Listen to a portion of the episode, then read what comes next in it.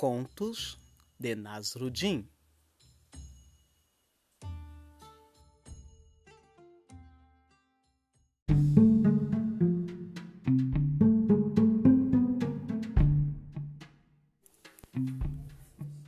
A fraqueza dos reis.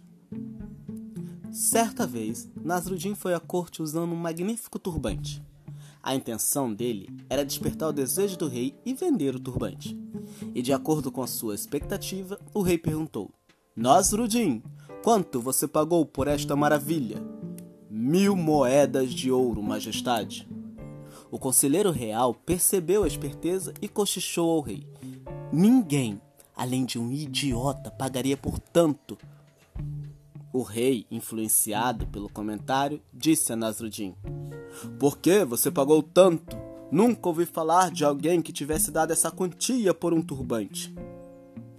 Paguei essa quantidade de moedas porque sabia que em todo o mundo só um rei compraria esse tipo de coisa, disse Nasruddin.